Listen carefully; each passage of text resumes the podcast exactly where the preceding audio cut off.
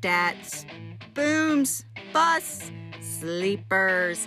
Listen to Adam and Vincent with Fantasy Pandemic on Monday and Thursday evenings via Anchor, Spotify, and Apple Podcasts. Be sure to follow them on Twitter at Fantasy Pandemic, at Fantasy Cajun, and at FF Little Finger.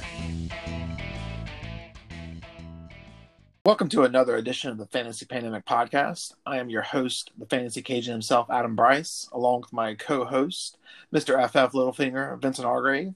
Uh, tonight, we're going to try to uh, redeem ourselves a little bit. We uh, constructed, or Vincent constructed, a 12 man mock on Sleeper that we conducted last night. It's a 12 team PPR uh, regular uh, flex uh, mock draft. we had everybody showed up. Everybody made some picks. Uh, I'd like to thank everyone who participated in last night's mock draft. We really appreciate it. Uh, hopefully, we've got some good uh, analysis tonight and some good breakdown of of the at least the first seven rounds, and then we'll go through uh, some of the rest of the rounds and just kind of identify some some picks that we liked and maybe some picks that we don't don't like. And then at the end of the draft, at the end of the podcast, I think we'll identify, or I will, I'll at least identify what I thought was the best draft and what I thought was the worst draft. Vincent, I, I, I enjoyed last night. I thought it was great, and I hope we get to do some more of these over the summer. No, absolutely, and you know we can definitely change up the model. Obviously, we can change up some of the people, but uh, I will uh, say what you said. I, I, very much appreciate everybody who came out. All friends of the podcast the board was shared on Twitter. Hopefully, we gain some more interest, and it's nice to get some representation um, as as opposed to just an algorithm and you know where the ADPs are right now. So having real people pick, except for Daniel, you know, thanks Antonio Brown. You know, we even, you know, auto pick monster over here. But uh, one thing I will say that I've always said, and you know, one of my uh, uh, not brighter moments was after a draft at my house where I don't necessarily remember after my fourth or fifth round pick, and everybody nice. was ragging me and hammering me. But and we have a rule in my home league that if you miss, you know, if you draft somebody that's already been drafted three times, you get Mister Irrelevant, who's the last person on whatever sheet. Either way, everybody hammered me about my draft because it was so terrible. And like I told them, it's not going to be my team at the end of the year. So even when you draft a team, whether it's awesome or it's shitty, you know that's the draft is just the start. You know, it's uh, chaos is not the draft. Chaos is free agency. So only the fab is real. And let's dive into it. Definitely. So what we're going to do is I'm going to rattle off uh, the first round real quick, and then Vince and I are going to talk about some of the reaches that we thought, and then maybe a couple values that we thought. Um, starting off, I actually had the number one pick overall. Pretty easy, obviously, Christian McCaffrey. And then it follows like this uh, Saquon Barkley at two, Alvin Kamara at three, Ezekiel Elliott at four, Michael Thomas at five, Davante Adams at six, Joe Mixon seven, DeAndre Hopkins eight, Tyreek Hill nine, Julio Jones ten, Dalvin Cook 11, and rounding out the end of the first round, Derrick Henry around pick 12. Um, so, you know, at first thing I, I, see and I look at here, um, to me, and, and, and, you know, we're we're picking at straws when we're talking about reaches here in the first round. But if I had to identify one reach, which I did, I thought it was Davante Adams by James at, at pick six. Um, I'm just not sure what that Green Bay offense is going to look like. I feel like Jordan Love being picked in the first round is going to drop a bomb in that locker room, and you just never know what Aaron Rodgers is thinking. So I think Davante Adams is kind of due for a step back, and I think I would prefer someone maybe like a DeAndre Hopkins, a Tyreek Hill. Um, maybe even a Julio. It just really depends. But I did think that was a little high at one six for Davante Adams. Well, I'll, I'll, disagree with you there. I think you know, Davante Adams was going into last year arguably the number one receiver on the board. And if we're looking at PPR, you know, I think Michael Thomas is a clear one, and I think it's a crapshoot after that. And honestly, I think he has the highest floor because they didn't improve everything else. And you know, Rodgers is going to force him the ball, and in the red zone, he's still the threat. He's the he's the target. So I didn't um, dislike that pick as much because, and again, I agree with the first round. I don't actually have a reach on mine. Um, I have a, the best pick in my opinion.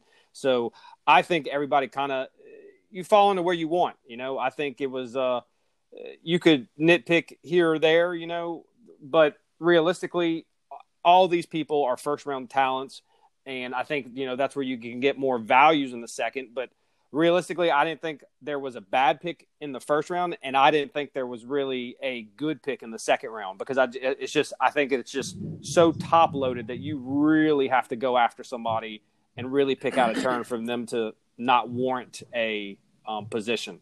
So I, I'm going to hammer James on a couple picks. So I'll I'll defend his Adams one.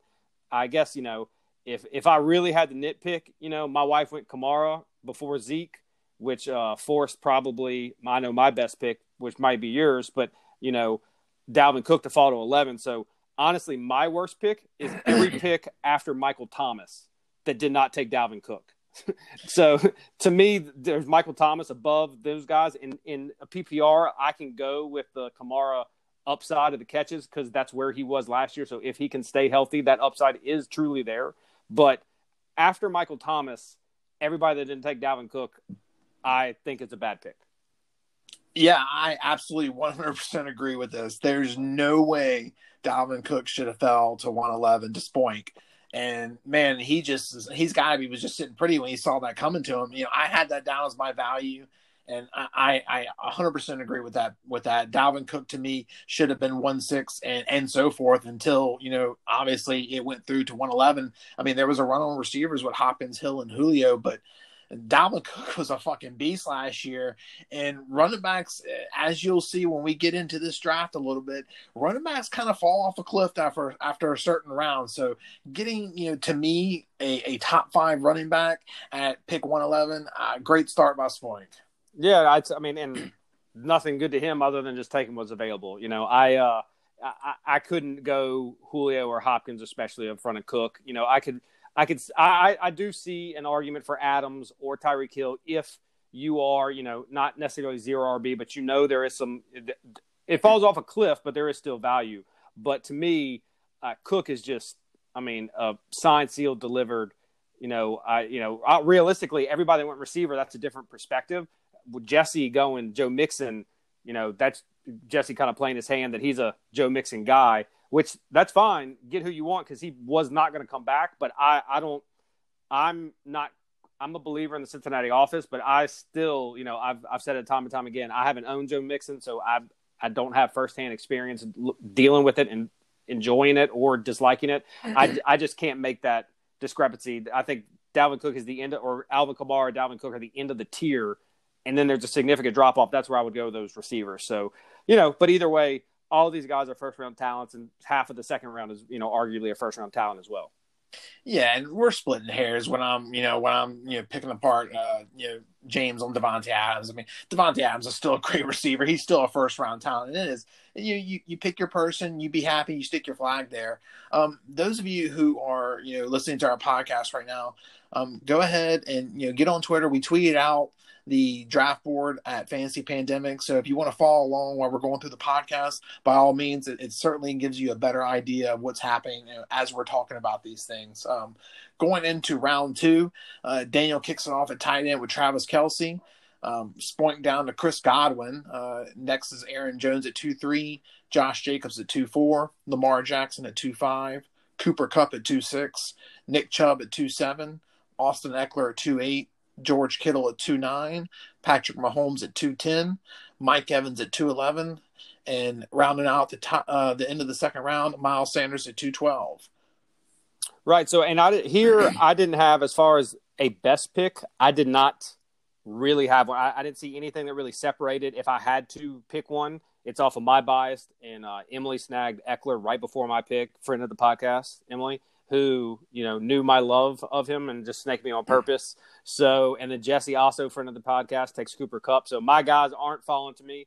Um, so at least for my mentality, that's where I pivoted, and I thought Kittle was a better separation of the type of tier that I was looking at, and I felt really good about where it fell to me. But I really think people fell where they went. Um, you know, I don't think that there was an incredible value. It's obviously easier to say anything in the second half of a round you're getting a better value because you got that guy there. So, um, you know, if I really had to nitpick something, I think probably Godwin and Evans are probably the best. So obviously, I would lean with Evans. You know, my brother took him at the 211 just because he's the other guy. Now, I think Godwin may have much higher upside in PPR, but Evans is going to be a solid receiver, and he got him, you know, nine picks later than Spoink got him. But um, that's a good pick. I mean, people are going to take Godwin ahead of Hopkins and ahead of Julio probably in uh, a lot of leagues. So, you know, getting people that just fell to him right there is a great start from him.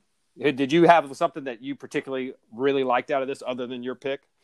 Um, honestly, I, I, love obviously I love the Chris Godwin pick, and you know I was hoping Mike Evans. I was eyeballing Mike Evans as he was coming down, and I was hoping and praying he was going to drop to me because I was ready to take him, but unfortunately your brother took him one pick ahead of me. Um, you know, nothing of value really stands out to me. I did have a few reaches in this in this round. Uh, the one that I really feel that I'm going to point out uh, to me was Aaron Jones at the two three.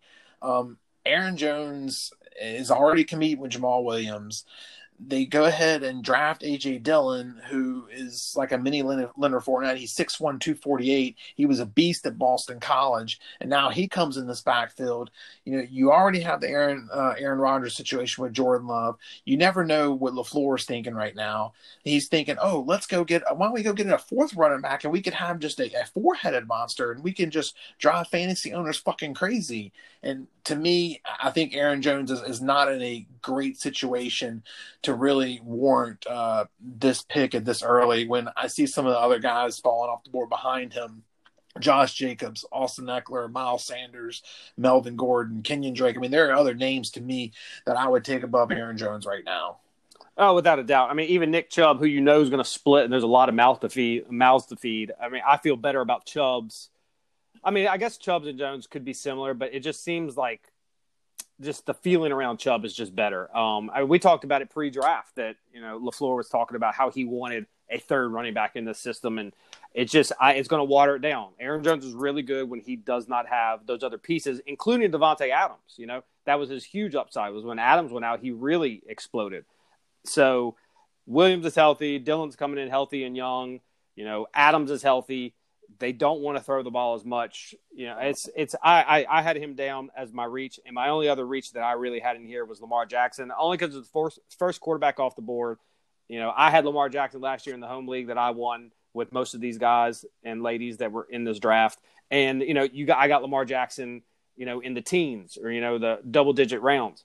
And to me, that's where you want to find that guy. There's a quarterback, you know, one of my values later is a quarterback that was came. And, you know, realistically, you know, James might have had the best one with taking Josh Allen in the 10th. And that's the one you want to find those guys that explode because you're getting equity everywhere else, you know. But I know Big Shot has a hard one for Lamar Jackson and he may pay off. But, you know, even the Kelce and Lamar Jackson, I don't think either may be a reach, but I think it only go, you know, you always want the other guy. Like I'm a tier guy. I've said it before. I talk about the San Francisco backfield. I talk to anybody that's splitting like that. You know, I feel better about my pick of Kittle, my wife's pick of Mahomes back to back, you know, at the 209, 210, because at least they were the second ones off. Now, I know it's the same round, but we're also getting a chance to get a player coming back around quicker. So, you know, anytime you go quarterback that early, I would slightly consider it a reach, but they put up points. And if they can repeat, but Mahomes didn't repeat. You know, I don't expect you obviously don't expect Lamar Jackson. You're not nearly as high on him as I am, but you know, we think he's going to rank there, but probably fall back down to the pack some.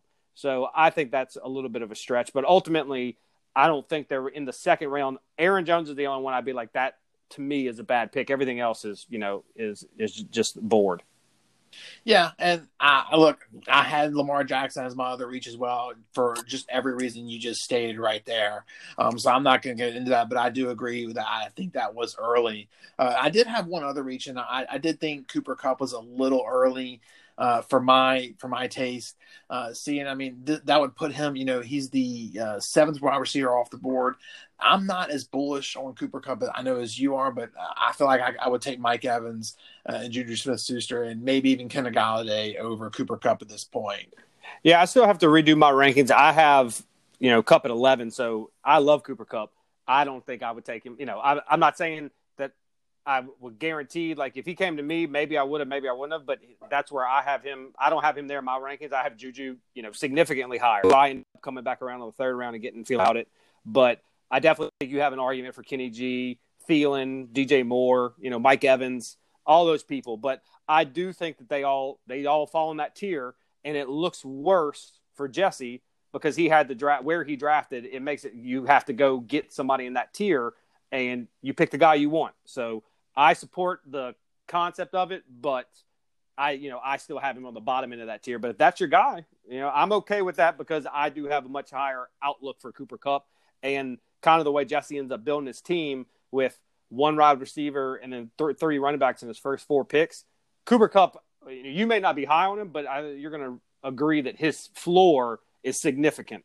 So if you're going to have one wide receiver in three wide receiver sets, you know, I've owned Mike Evans and I've owned Cooper Kupp. Mike Evans will ghost you. And if that's your first running back off, you know, if that's your first receiver, which, you know, my brother did, him and Jesse have the same makeup where they have three running backs, one wide receiver. Jesse is going to get more consecutive points out of Cooper Kupp than my brother's probably going to get out of Mike Evans. So I do think there is an argument depending on how your draft shakes out. So I think it worked out better for Jesse than it did for my brother. Yeah, look, I'm not down on Cooper Kupp by any means. I've got him at wide receiver 13. You so hate him. To me, that's you hate not, him. Oh man, hey, hold on a second. I drafted Cooper Kupp in the second round of my league draft last year. So if anything, I'm actually a Cooper Kupp lover. Also owned him the year before. But regardless, I'm not I'm not down on Cooper Kupp. Absolutely, I just thought it was a little early. So um, going on to the third round, uh, I kicked it off again with Clyde Edwards-Helaire uh, at 3 1. Uh, 3 2, we had Melvin Gordon. 3 3 at Amari Cooper. 3 4, we had Juju Smith Schuster, which I thought was a damn good steal. Uh, Chris Carson at 3 5. Leonard Fournette at 3 6. Kenyon Drake at 3 7. You know, I've kind of hated on Jesse a little bit, but I love the fucking Kenyon Drake pick here at 3 7. Uh, 3 8, Le'Veon Bell. 3 9, Kennedy Golladay.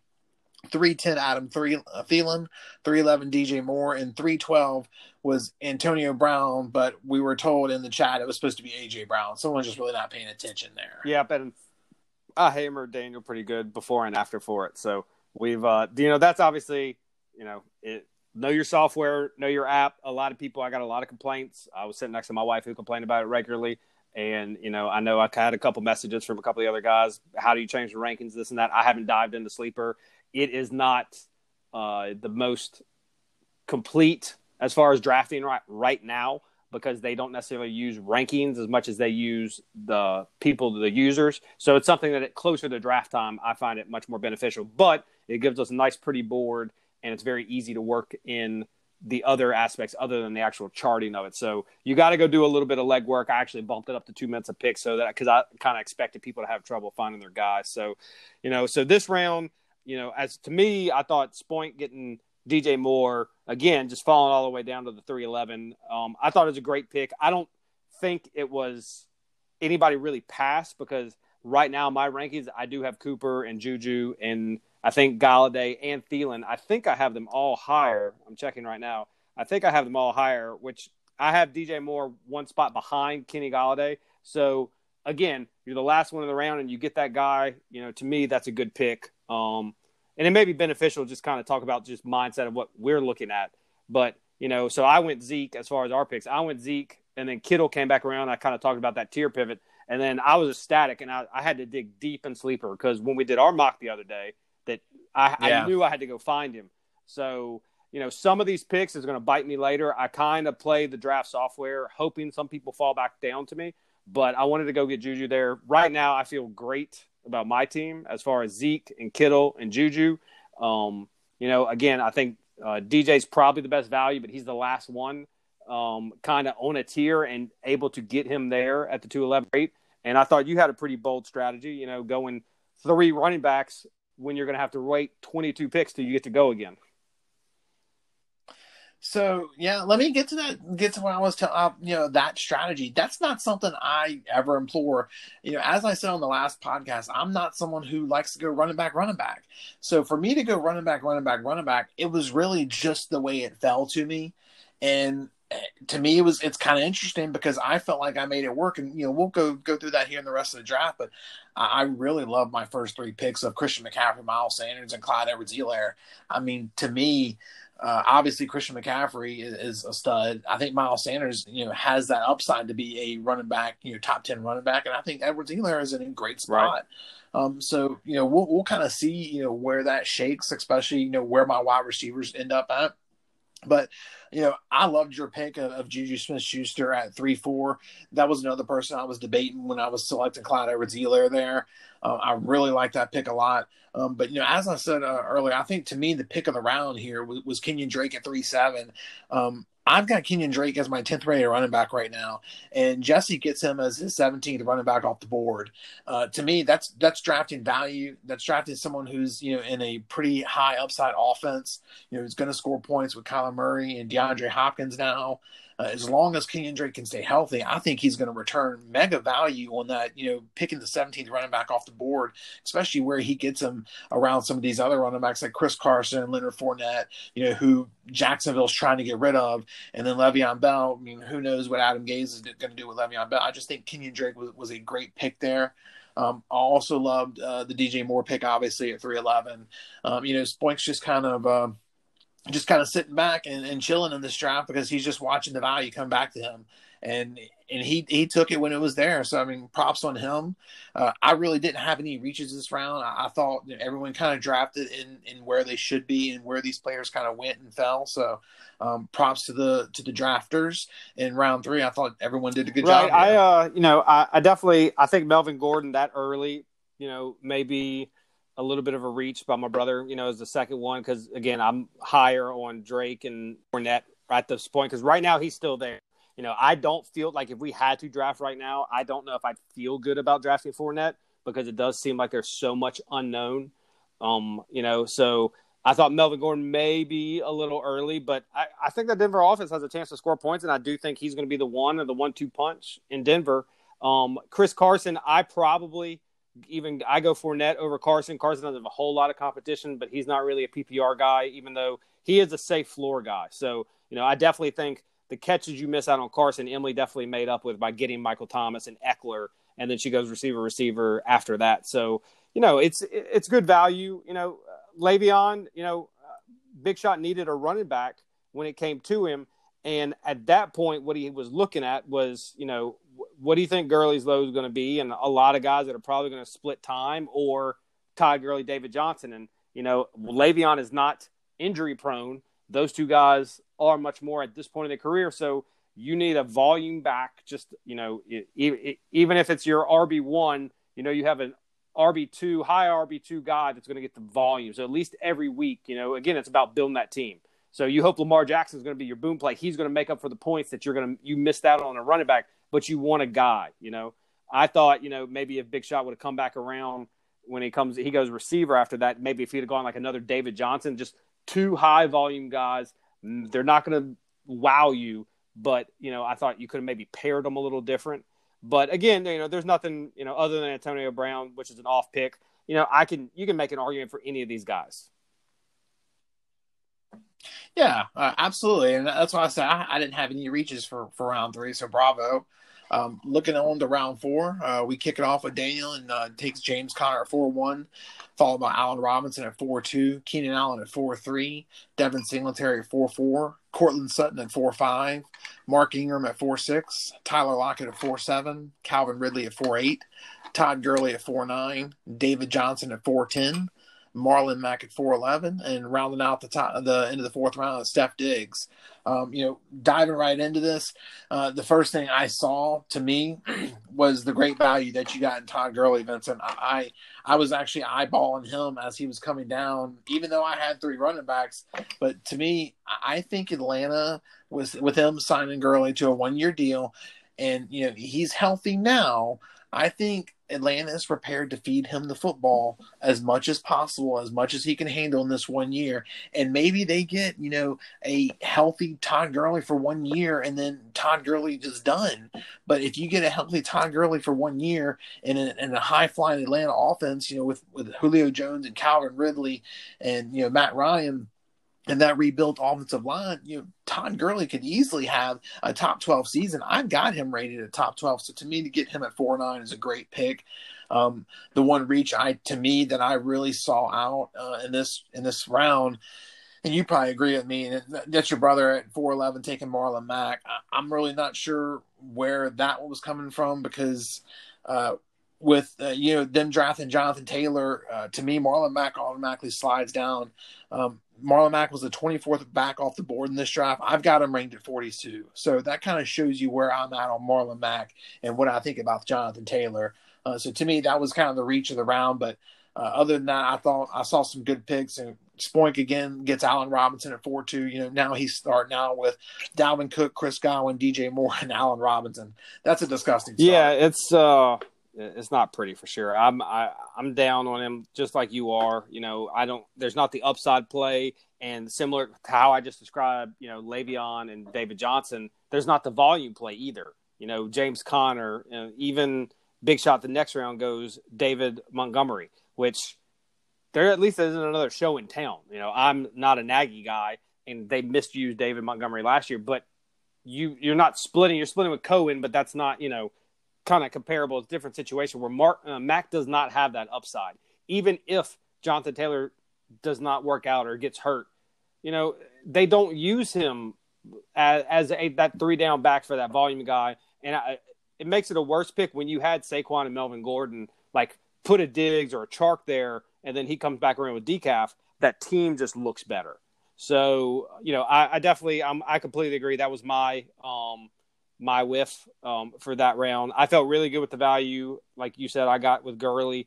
Uh, I and I strategically kind of went on. We kind of we were joking before the show about going back and forth on Twitter with a couple guys, but you know, because the last show I ended up with all the old people, and this one I end up with an old person. But I do stack him later with rookie running back. So if they don't even get a full year. Let's say they, let's say they just feed Gurley early and often, and he only makes it six or seven weeks. Well, hopefully that's time for my one of my two rookies to hit, and I'm still okay. And I also made sure I handcuffed Zeke with Pollard, who is probably one of the top three handcuff backs that I think should be handcuffed in the league because I think Pollard could step in and just get very close to that same workload. So it definitely was a strategy there. I felt good about it. Um, you know, uh, the the only one I don't I don't even know if I don't even not like it, but I thought Sutton, you know, maybe a little early, but you know, if he's going to be the alpha, he's going to be the guy. I just I think the Denver offense can be very good. I just don't know exactly where it's all going to go. There's just so much new, and you don't know how everything's going to shift. Are they going to go to more running to protect, even with these options? You know, I it's kind of the unknown of Denver. It just makes me uncomfortable. So, but ultimately, you know, I thought that it was a very you know, as again, it was kind of par for the course for a lot of these guys. You know, it's you know, you're still you're going to reach for who you want. Um, I did think that you know, um, right behind me, Crystal taking David Johnson.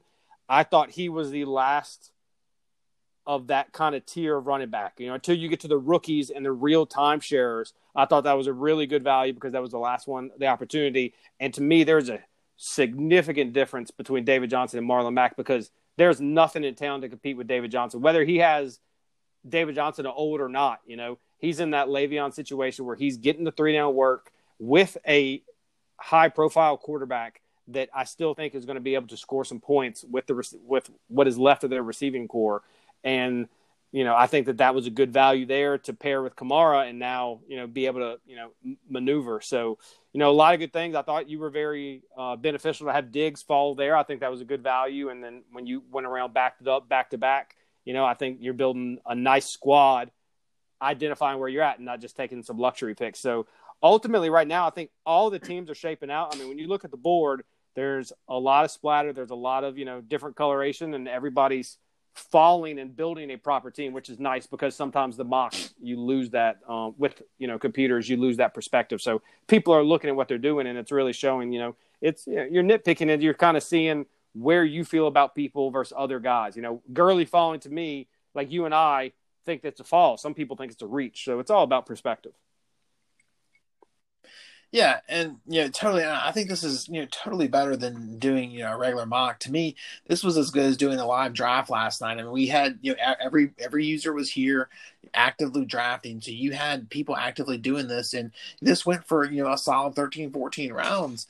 So I, I thought it was you know it was a great experience you know for everyone. You know, seeing different strategies play out, and you know we kind of see that you know when I went three running backs and three receivers, you know one through six you know, people taking some uh, quarterbacks early, people taking you know some heavy on the running back. So we got to see all kind of strategies play out. Um, I do agree with your with your wife taking uh, David Johnson. I, I, thought that was a good pick, pick, and I do kind of think what you said about the the drop off after you know David Johnson. It's totally true because we we saw it after that because starting in the starting at 412 was a kind of a mini receiver run where there was a streak of eight straight eight straight receivers starting at uh, Stefon Diggs at 412. Then we went to five one and I took DJ Chark went with DK Metcalf at five two, Deebo Samuel at five three, Robert Woods at five four, AJ Brown at five five, T.Y. Hilton at five six, uh, Odell Beckham Jr. falls at five seven. Then we start getting some more running backs with David Montgomery at 5'8, Zach Ertz at 5'9, On at 5'10, DeAndre Swift at 5'11, and rounding out the end of the fifth round was Deshaun Watson. So you kind of see, you know, the the talent at receiver kind of showing up here in the fifth round with a nice huge run at receiver. So uh, you know, then you kind of had some uh, some regular running backs sprinkled in there and rounding out with, with Deshaun right. Watson. And I think receiver goes in this range and tier really hit or miss. Well, probably through the eighth round. You know, partial way through the eighth round, you're kind of in startable receivers that you feel good about starting. And it's you know when you look at the board, you know, you, it's one of those things. If if if you can look at your queue and kind of, you know, I was kind of all over the place doing a few things. So one thing I didn't recognize till you started talking about the receiver run, but it was to be expected. And you know, it happened that I went running back, then my wife, then my brother all went running back, running back, running back. But when you look all the way up to the one seven, it's all about kind of again how everybody's positioned. Everybody has at least two running backs by the end of the fourth round, but one, two, three of y'all have three running backs. So you knew the receiver run was about to come, and you could see on the back end of the draft those guys went receiver first because everything kind of plays off of its off of itself. So if you can kind of see how that board's going to go, you can kind of get on the front end of those runs and if you did not know receiver run was coming in the fifth round, you weren't paying attention, myself included. So it's very clear to see why you're, you know, if you're looking at it and you're trying to identify where people are going to go. Um, I did think you said, you know, OBJ falling to five seven. I thought that was a great value for Jesse. Um, you know, I do think it's going to be a run centric offense, but I think it's going to be a successful run centric offense in Cleveland. And I don't know how healthy Jarvis is. You know, one of my reaches next round is going to be Jarvis and because he is banged up, is he going to be ready for the beginning of the season? OBJ says he's healthy, long as he avoids the suspension for wherever that party was, and the rumors going around around that. He is going to be the only guy in town, along with those two tight ends. And we saw both Diggs and Thielen succeed and score fantasy points in this offense previously. So, and I think OBJ is a better receiver than both of them. So he played hurt all last year. They say he's 100% and I think he's out to prove something. Cleveland's already talked about wanting to move on from him, so he's almost in a play it situation. And I, you know, you could argue that OBJ is better than every receiver taking him in front of him. You know, I would rather have my pick at Robert Woods. I would probably, you know, have if I had to flip a coin, I maybe would go OBJ over Chark. It's getting close, but you know, Chark's a younger, healthier guy.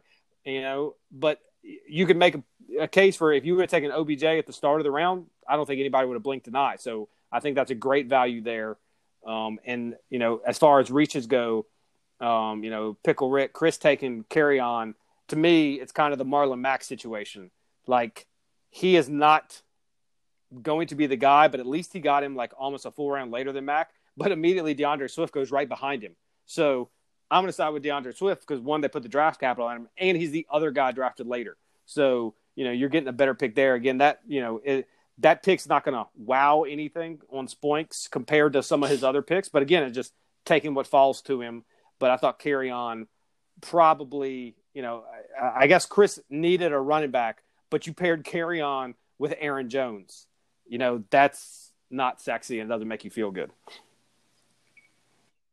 Yeah, I, I, I, agree with that, and it kind of it kind of shows maybe who hasn't really looked at fantasy a whole lot starting off so far. You know, we're in the middle of May, so maybe some of these guys have not looked at fantasy a whole lot, and I think some of that kind of showed.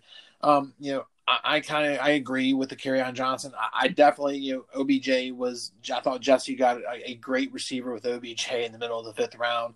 Uh, for every you know argument you just made. the one the one uh, you know reach to me I felt was Deshaun Watson at five twelve. You know the third quarterback going off the board. And to me, I think he is due for a setback this year. You know, his his buddy DeAndre Hopkins, who he's been throwing footballs to since he's been at Clemson, is now gone in Arizona. In comes Brandin Cooks. You sign Randall Cobb. So you know you're talking about different receivers, new receivers coming into this offense you know Randall Cobb, who's you know on the age of thirty, I believe, and then Brandin Cooks, who's you know had five concussions in like three or four year span. So it, to me, I think Deshaun Watson is due for a setback this year. I would have certainly taken you know someone like Kyler Murray, Dak Prescott, or even maybe Russell Wilson over a Deshaun Watson there uh, at five twelve. I just thought that was a little. Yeah, I mean, when you're the first, again, I'm, I'm, I'm I kind of beating a dead horse, but when you're the first guy to draft at the top of that tier, you know you're not going to feel good about it if you know you think the two, three, four guys below them are comparable, and you know I don't have Watson rated there. I you know I have Dak is my clear cut number three, and he was the fifth quarterback off the board, which you know I'll talk about when we start the next round. So, you know, again, fundamentally, I think drafting quarterback early is a bad idea. And when you bat, uh, draft one with so many questions, now if Hopkins is there, I think it's a great pick, but he's not, and you don't know, and you don't know what you're going to get. You don't know what that locker room is going to be like. There's been a whole lot of freaking poison being spit out from every side, from the players to the management to coaches. So maybe that's a unifying thing. Maybe they turn into the bad news bears type of situation. But I don't, you know, I no that pick doesn't even get talked about if it's Kyler or Dak. But because it's Deshaun, you're you know, that's it's it's just it's very reachish.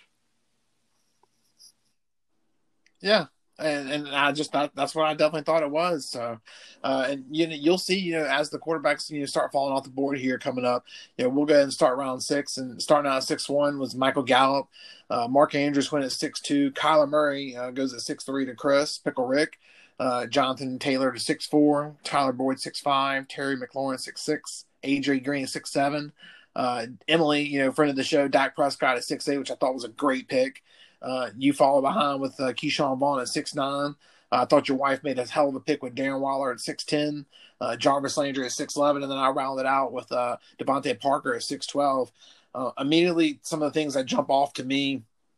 Spoink Jr. to me landing Mark Andrews at six two. I have Mark Andrews my third rated tight end. He gets him in the sixth round. I mean, again, Spoink clearly is to me almost taking best player available. He's just letting the, the, talent and the draft come to him. And to me, this is a great strategy to use. You know, just kind of sit there and you know let the draft come to you. And that's exactly what Spoink Jr. did here. I mean, he lands you know Mark Andrews at six two. Uh, you know, then you know Chris follows up with Kyler Murray at six three, which I think is a really good pick at this time. Kyler Murray is uh, my second rated quarterback on the board right now. And I have Dak Prescott right behind him, and you're really splitting hairs between Kyler and Dak, in my opinion. Uh, I can make arguments for either one being rated number two right now, and I have no personal preference uh, between either of them. So you want to take Dak before Kyler or Kyler before Dak, by all means, they're both going to be great options this year. So you know, good value there for me. Um, you know, I love Emily's pick of Dak Prescott. Again, you know, he's got CeeDee Lamb now with Michael Gallup and Amari Cooper. And then he's got Zeke there with that offensive line you know this this offense is prepared to score you know 30 plus points a game. And then lastly you know i loved your wife's pick of darren waller. I was hoping darren waller was going to fall to me at 612 but your wife sniped him in front of me. Bravo to her. Great pick. You know your wife's you know team's kind of shaping up pretty good right now as i'm sitting here looking at alvin kamara patrick mahomes amari cooper david johnson deebo samuel and darren waller. That's a pretty solid right and i'm i'm not a deebo guy but you know she, you know she was kind of talking while she was picking you know, kind of what I thought. And, you know, I don't want to tell her just my rankings, so I kind of give her my opinions about all the guys. But, you know, you have, you know, a very safe running backs, a high in the highest probably in quarterback, you know, and now you back it up with a very sturdy running back. And maybe you have Cooper and Deebo, and those are two boom bust receivers. So I don't know if I love pairing them together. And then she goes on further to pair with John Brown. But if you have to start those three, you realistically any given week you just need one of them to hit and the other two just to be okay because everybody else is going to be able to bring points. So yeah, she definitely uh, she does a good job of especially when she is not as familiar where she doesn't know exactly who she wants to target. She does a good job of keeping a balanced roster, which really, you know, it's one of those things like you, you if you go back just to like straight fundamentals, if you just stay balanced throughout the entire draft and you do not go heavy to where you then you have to reach at other positions, you know, Spoink's letting it fall to him and he ends up because of where people fall, he gets to stay balanced. You know, I know Crystal specifically targets staying balanced. So if she goes, you know, she looks at her roster and she knows if she's getting heavy on running back, she'll kind of gradually pivot as opposed to yours where you went three and three, which it can work for you as well. but you know, I it, it definitely makes you feel good where you have like a, a one and a one true running backs and a two and a two because you know you have the whole team kind of stretched out, and if something hits, then that's even better. Um, I thought Dak was the best value. You know, he's my third rated quarterback, and I don't think it's close. You know, so you know he's either on a tier of his own or he's flirting. I think this year with the other two who went in the second round, and Emily got him at you know in the sixth. So you know, I thought that was great. I thought both tight ends. I, I really think you know I I don't. I'm not going to nitpick the Ertz pick because I he could have. I think he had he may have one more year, maybe two more years of the level he's been at, but this may be it for him, and maybe this is the decline, which makes me a little nervous. So, but I do think the tight ends really fell where they should. Both, you know, the, the high end guys going to the second rounds, and then these guys falling right here where it starts getting maybe a little iffy. You know, where you either have to roll the dice at running back or you know receiver, and when you stay balanced like Spoink and Crystal, then you're able to take that pick here. You know, Spoink has Cook and Swift, which if he feels comfortable enough about, not to necessarily need to back up, but I think he does a good job later doing that. But now you put him with Andrews and you know Crystal having Kamara, David Johnson. You feel comfortable going with Waller there because you have those set running backs, and we know receiver gets deep, so you get that luxury there. You know, I probably got bailed out because I got Gurley. Um, honestly, the only pick that I thought was bad was Jarvis, and if Jarvis was healthy, I wouldn't be as down on it. So in May, if you assume he's going to be ready, it's probably a fine pick. But other than that, I uh, you know you could argue argue AJ Green, but I'm an AJ Green guy, and until I hear otherwise, I'm going to assume these guys are going to be that he's going to be healthy and ready because he should be healthy. Jarvis, on the other hand, may not be. So that does make me nervous. And I will say I was playing the app against myself a little bit. So when I went Ke'Shawn Vaughn, who I did not think would come back to me, I DeVante Parker was way down the rankings. So you know, because you look at it all the time, you went and fucked me and went way down to get my guy because I thought DeVante Parker would come back around to me, which he was easily the best player on the board, but I tried to play the software and it bit me in the ass. Yeah, well, when you sit here and do a podcast and spend, you know, uh, we've we're we're now probably gotten at least sixteen hours of podcast time in. We tend to know what each other's thinking and where about each other, each players are going. So uh, it it wasn't someone who I, I thought I was going to get to there. Um, I honestly I would not have drafted Ke'Shawn Vaughn had he got to me. Now, would he have gone? Potentially, yeah. He, he could have definitely been drafted, but I had no intention of, of drafting Ke'Shawn Vaughn. Um, but Moving into the seventh round, uh, we start off with Russell Wilson, uh, Aaron Rodgers at seven two, Darius Guice at seven three, Cam Akers at seven four, Raheem Mostert at seven five, Philip Lindsay at seven six, J.K. Dobbins at seven seven, Kareem Hunt at seven eight, and then we round out with four wide receivers: seven nine Hollywood Brown, seven ten Will Fuller, seven eleven Julian Edelman, seven twelve Christian Kirk. Um, immediately what really kind of to me jumps off the board. Um, I thought uh, Big Shot had some pretty good value here with Kareem Hunt.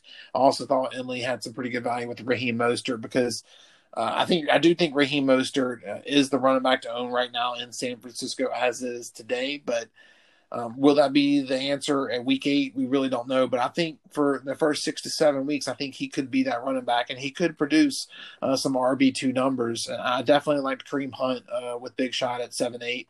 You know, when he came back, he was immediately involved in that offense in Cleveland. And I see no reason for him not to be involved in that offense again. So uh, bravo to him. Um, I did think there was a reach in this round I thought J.K. Dobbins at seven seven was a little early, and I'll tell you why. I don't think J.K. Dobbins is going to return uh, an RB three value this year, just simply because Mark Ingram is there. Uh, Gus Edwards is there. Justice is still there. I know they took him in the second round with the intention of him taking over from Mark Ingram, but I didn't see Mark Ingram slow down last year. Uh, you know, with all those carries between Lamar Jackson and Mark Ingram, and even the carries that Gus Edwards gets, you know, where is J.K. Dobbins going to fit in? You know, run the ball. They, you can only run the ball so much. So to me, the J.K. Dobbins pick was was a little uh, a little risque, and I, think I, I, would have taken someone like Kareem Hunt. Well, for me, the easy reach was Aaron Rodgers. I mean, I think we've talked about the Green Bay offense and what we expect and what Rodgers, you know, did. You know, yeah. he's not going to hurt you, but he's not going to win you anything. And to me, you know, this whole round, every pick was a better value for your team than there. So that was my only reach. I thought a uh, I, I, thought a really good value was Julian Edelman. You know, again, Spoink just sit back, taking what comes to him, um, because I know we have a difference of opinion as far as you know what that floor and upside is going to look like. But I just think Edelman has another year of just being absolutely solid and playing ugly football and scoring you, you know, 12 points a week man. I just I think the catches everything's going to be there. It's going to be 12 points a week on the, on a bad day, and you know that it could be up to 20 if he's catching eight balls. You know, he gets eight balls for 80 yards, you're at 16 points. Maybe he scores. You know, so you know I think that it's just a great value. You know, it's a safe pick. You know, maybe he didn't need to make a safe pick because he has three good receivers already, but you know, you're putting a high floor guy in your flex. You know, maybe you want to go boomer bust, but it's all about how you want to make up your team. Honestly, I had on my good picks, I actually had Dobbins, so I will very much disagree because one, he could have some value, especially mid to late season, because you know Ingram did you know get a little nicked up towards the end of the year. Now I do think Ingram has a relationship. He's the locker room guy. He is the he like embodies right now the Baltimore offense. So I, he has some intangibles that are going to carry him through, and they're going to give Dobbins time to let him learn, but obviously they weren't happy with the other guys, and they run the ball so much that even if Ingram keeps his full load, Dobbins could have value. But Jesse also owns Mark Ingram, so I do think that Dobbins is one of those three or four handcuffs that you should have, and I Dobbins is somebody that is going to have value. You know, Pollard's not sexy. Alexander Mattison isn't sexy. They were sexy last year, but now they're not sexy. You know, it's it's amazing just because they're not new. So Dobbins is going to have fair or unfair, you know, a little bit of shine to him. But if I own Mark Ingram, you know, I feel great about that touchdown potential. I do think they may limit some of his carries down, but I don't think that that's where all his true value is. And I think that if I have Ingram, I feel okay with Dobbins. And you know what? Yeah, I have the team that runs the ball the most in the league. If I do get in a bind and you get a good matchup, I think Ingram and Dobbins, you can start both of them and not feel bad about. It. Now Jesse doesn't need that, so maybe he could have gone receiver, maybe he could have waited around, but I perfectly okay, especially because he was the guy that has Ingram. It has an it, it could be a reach for anybody else, but it more values to that. So I, I, I do think that there is some strategery there, especially when he is completely balanced with three running backs and three receivers at this point, all of which you feel great about. You know, so I think that he did a really good job of backing up that guy and continuing to build value. Fair enough, and you know that, that that's a great argument. So I'll, I'll leave it at that. Um, I honestly I did not realize when I was looking I was just kind of going round by round. I didn't realize he also had Mark Ingram too. So, you know, props to you for pointing that out to me because, you know, as as you were talking about that and saying, you know, as in backing up Mark Ingram, I do agree now that I see it, it wasn't that bad of a pick. But as you said, it could be a reach for someone else. So um, as as we go on, we're, we're going to hit into the eighth round, guys. But uh, we're just going to kind of go through, um, for the sake of time, and going through the next eight to fourteen rounds. We're just going to highlight some of the reaches and some of the value plays that we got, and I'll kick it off with a couple values that I thought were were pretty solid. Um, I thought, uh, believe it or not. Uh, I thought Alshon in the 12th round was was pretty good value, uh, going at 12-4. Um, you know, he goes to uh, you know Brew at 12-4, and you know this is uh, to me uh, a, a, a dart throw. And if Alshon is just a miraculously healthy, he can easily return wide receiver two or three value. And here you are getting him in the 12th round. So I, I thought that was a, a pretty solid value pick. Um, round 13, pick 13 7. Um, I thought Ian Thomas by Jesse was a great pick. Jesse had not drafted a tight end to this point, much less a quarterback. He's been stacking running backs and receivers this entire draft. And then he lands Ian Thomas, who is automatically thrusted into a starter role in Carolina with Teddy Bridgewater and DJ Moore and Robbie Anderson. Um, so to me, he's getting a, a starter who's in his third year, you know, has been in the, been in the NFL for a little while. He's right behind Greg Olsen, who was a great veteran to learn behind to me, Ian Thomas could be poised for that breakout, and I, I thought that was a great pick at thirteen. Well, that, and I, but before uh, you go last... on, I agree everything you just said about Ian Thomas, and realistically, like he got Ian Thomas where I probably would have taken Ian Thomas ahead of like three of the tight ends that went before. And that's one of the big things that I'm going to point out is like how the tight ends went. Like I don't necessarily agree with or feel comfortable with, and I think Jesse absolutely freaking got a win on that. Like to draft how he did and to roll the dice on who you're going to get on the back, like no tight end, no quarterback. Like it definitely worked out yeah, I mean, I, I, loved it. I thought it worked out great for him. Um, you know, I did see some reaches there. I'll, I'll get into those in a second uh, after you go through your some of your values. Uh, my last value was, you know, again, you know, talking about you know people just waiting, following people to him. To me, uh, Boston Scott at fourteen two was a great value for Spoink. Um, you know, that was the 57th running back off the board at the time.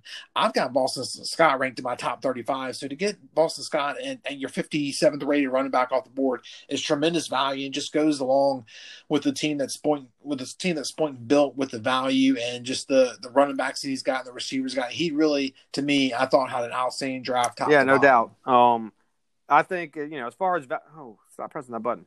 As far as value goes, um, I thought uh, you know as I thought Emily getting Darius Slayton come back around to that eighth round. I thought that was one of my favorite picks of that round. And then followed the next round, uh, Crystal taking Tevin Coleman.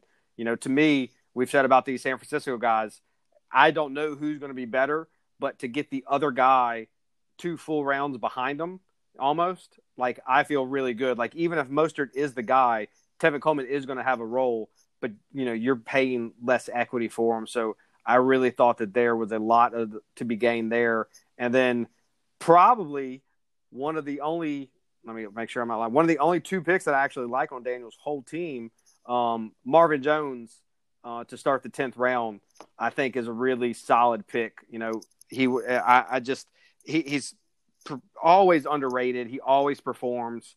Um, I, you know, Detroit's offense is even with Swift. I think Swift only more opens up the offense to being able to sling it a little bit more. So I thought that they got a whole lot of value there. And then there's a whole lot of ugly picks and rookies and upside guys that really just don't make you, you know, it's it's pick your poison. I thought, you know, the guys you pointed out were really good as far as, you know, having those uh the Alshons and um you know, you're finding starters and the Ian Thomas especially. So it, it it's pick your poison as dart throws at that point. You know, you start looking at handcuffs.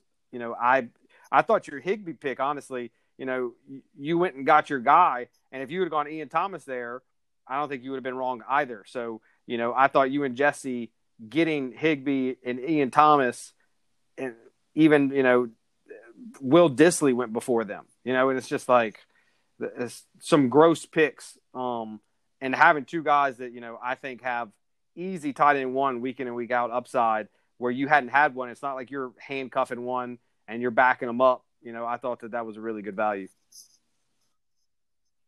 Well, thank you. Um, to be honest, when I was uh, taking Tyler Higbee, I was debating between him and Ian Thomas. So that there, that just goes to show you where, where we kind of are on those two two tight ends.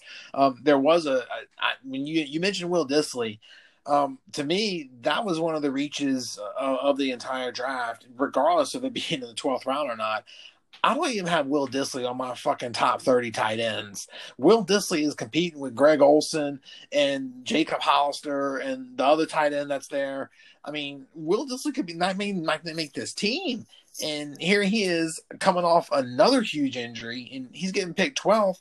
Uh, Dissly was the 12th tight end off the board in front of Tyler Higbee, Ian Thomas, Dallas Goedert, Mike Gesicki, uh, Hayden Hurst. There's other tight ends on the board, and Will Dissly's getting taken in round 12. So to me, I thought that was probably the most uh, reach, one of the biggest reaches in the well, entire draft. Let's put this in um, perspective. Um, the team that Dissly's on also includes Antonio Brown, uh, Rojo, Golden Tate, Latavius, and Rashad Penny. So Will Dissly is just on the island of misfit toys and we're just going to cut this whole. You know, if Kelce wasn't on that team, we could just cut this off, and maybe the da- the draft wouldn't have changed at all. You know, Kelce's the only skewer of the whole thing. So him and King Henry. But after that, you know, it's like a bunch of number two receivers and people nobody wants anyway. So you always appreciate those people that take the people that you don't want, so you don't even have to. You know, it's just it doesn't hurt you. It's just another. It's a value pick for you later. Well, you know, you want to go ahead and hate on Daniel Sanders. I'm sorry, Dan. I'm going to hate on you now because, buddy, I thought you had the worst draft of the, of the entire mock draft last night. Um, And you know, it, it really starts, you know, with uh, to me Deshaun Watson, uh, James Conner, who's an injury risk, Ronald Jones at eight one, Ke'Shawn Bonds there, Ronald Jones in the eighth round. Uh, no, I, I did agree with Marvin Jones. I thought that was a great pick, but then you followed up with Will Dissly and Rashaad Penny, who's coming off another injury. Uh, I, I'm just not sure. Maybe it was you know, kind of ideal when you see someone who hasn't really looked at fantasy this year, and it's kind of the product of the team that's right next to you because uh, by fact, I have Spoink Jr., who drafted right next to Daniel at one at, at eleven. I have him with the best team because literally he just sat back and value came after him. He didn't have to worry about Daniel on the on the turn because Daniel was taking you know Ronald Jones and James Conner and Deshaun Watson and people that he shouldn't be taking out of order. So you know Spoink just sat back and took whoever he wanted. He ends up with Dalvin Cook, Chris Godwin, DJ Moore, Allen Robinson, Mark Andrews, gets Tom Brady in the ninth round. Um, follows it up with Jordan Howard in the tenth round, who you know to me right now is the RB one in Miami. So he's obviously going to return at least probably top thirty six value. He gets him in the tenth round, uh, then he gets Carson Wentz in uh, you know round thirteen to back up Tom Brady. Which did he really need? Probably not. But the value is there with Carson Wentz, who you know has top seven upside for a quarterback. And then you got Boston Scott. So I thought Spoink Jr. had a great draft. Uh, to me, he. I think I team. think the the the most clever thing about Spoink's team which he is thin on running back. Like you better hope Boston Scott can pay back. I mean, I know you're high on him, but you better hope he does end up having week in and week out value. Or Zach Moss like does have some touchdown appeal, but pairing Jordan Howard with somebody like DeAndre Swift is like fucking brilliant because you can start Jordan Howard week one. You don't have to now start DeAndre Swift. Like he can go because of that element pick, especially he can go for receivers with Dalvin Cook and Howard and Howard's going to have some value. He's not going to set the world on fire. Or because you feel safe, maybe you go out with Swift. But as the weeks go, Swift can get his feet under him. You can see how that you know carries going to go. But you know, I do think Howard's going to have some you know low end value, and you could pair that with those upside running backs, kind of similar to what I wanted to do with Gurley versus my two rookies that I got. So I do think that was really good by him. Honestly, my worst draft, and it's it, it kind of always happens. You know, it's it's one of those brotherly things. I don't even I don't even go try to pick on him, but like I literally my brother makes draft picks and I'm like that is a that is that is a Jeff pick. Like we absolutely look at players different and he wins and I win and it is what it is. But I just I, I didn't like a lot of what he did. I didn't like the Aaron Rodgers pick. I didn't like the Melvin Gordon. I, am okay with the Melvin Gordon, but I didn't like the Marlon Mack. And then it got really ugly late. You know, Sammy Watkins, Dede Westbrook, Jamaal Williams, James I mean, James Washington is okay where he got him. You know, I did like the Tua pick, but you know, it's is he going to set the world on fire immediately? You know, when are you going to ever feel good about starting Tua over Aaron Rodgers? You know, it's just you put yourself in you know kind of some lose lose stuff. And I know you're higher on Jared Cook, but I do think Jared Cook's going to come back down to reality a little bit. So I, I just to me, Daniel's low hanging fruit. I just whatever. I I smashed him in the draft. I smashed him on the podcast. I'm not going to hit him anymore. It's done. I just um, and I'm trying to trade with him in Dynasty, so I don't want to hurt the guy too bad.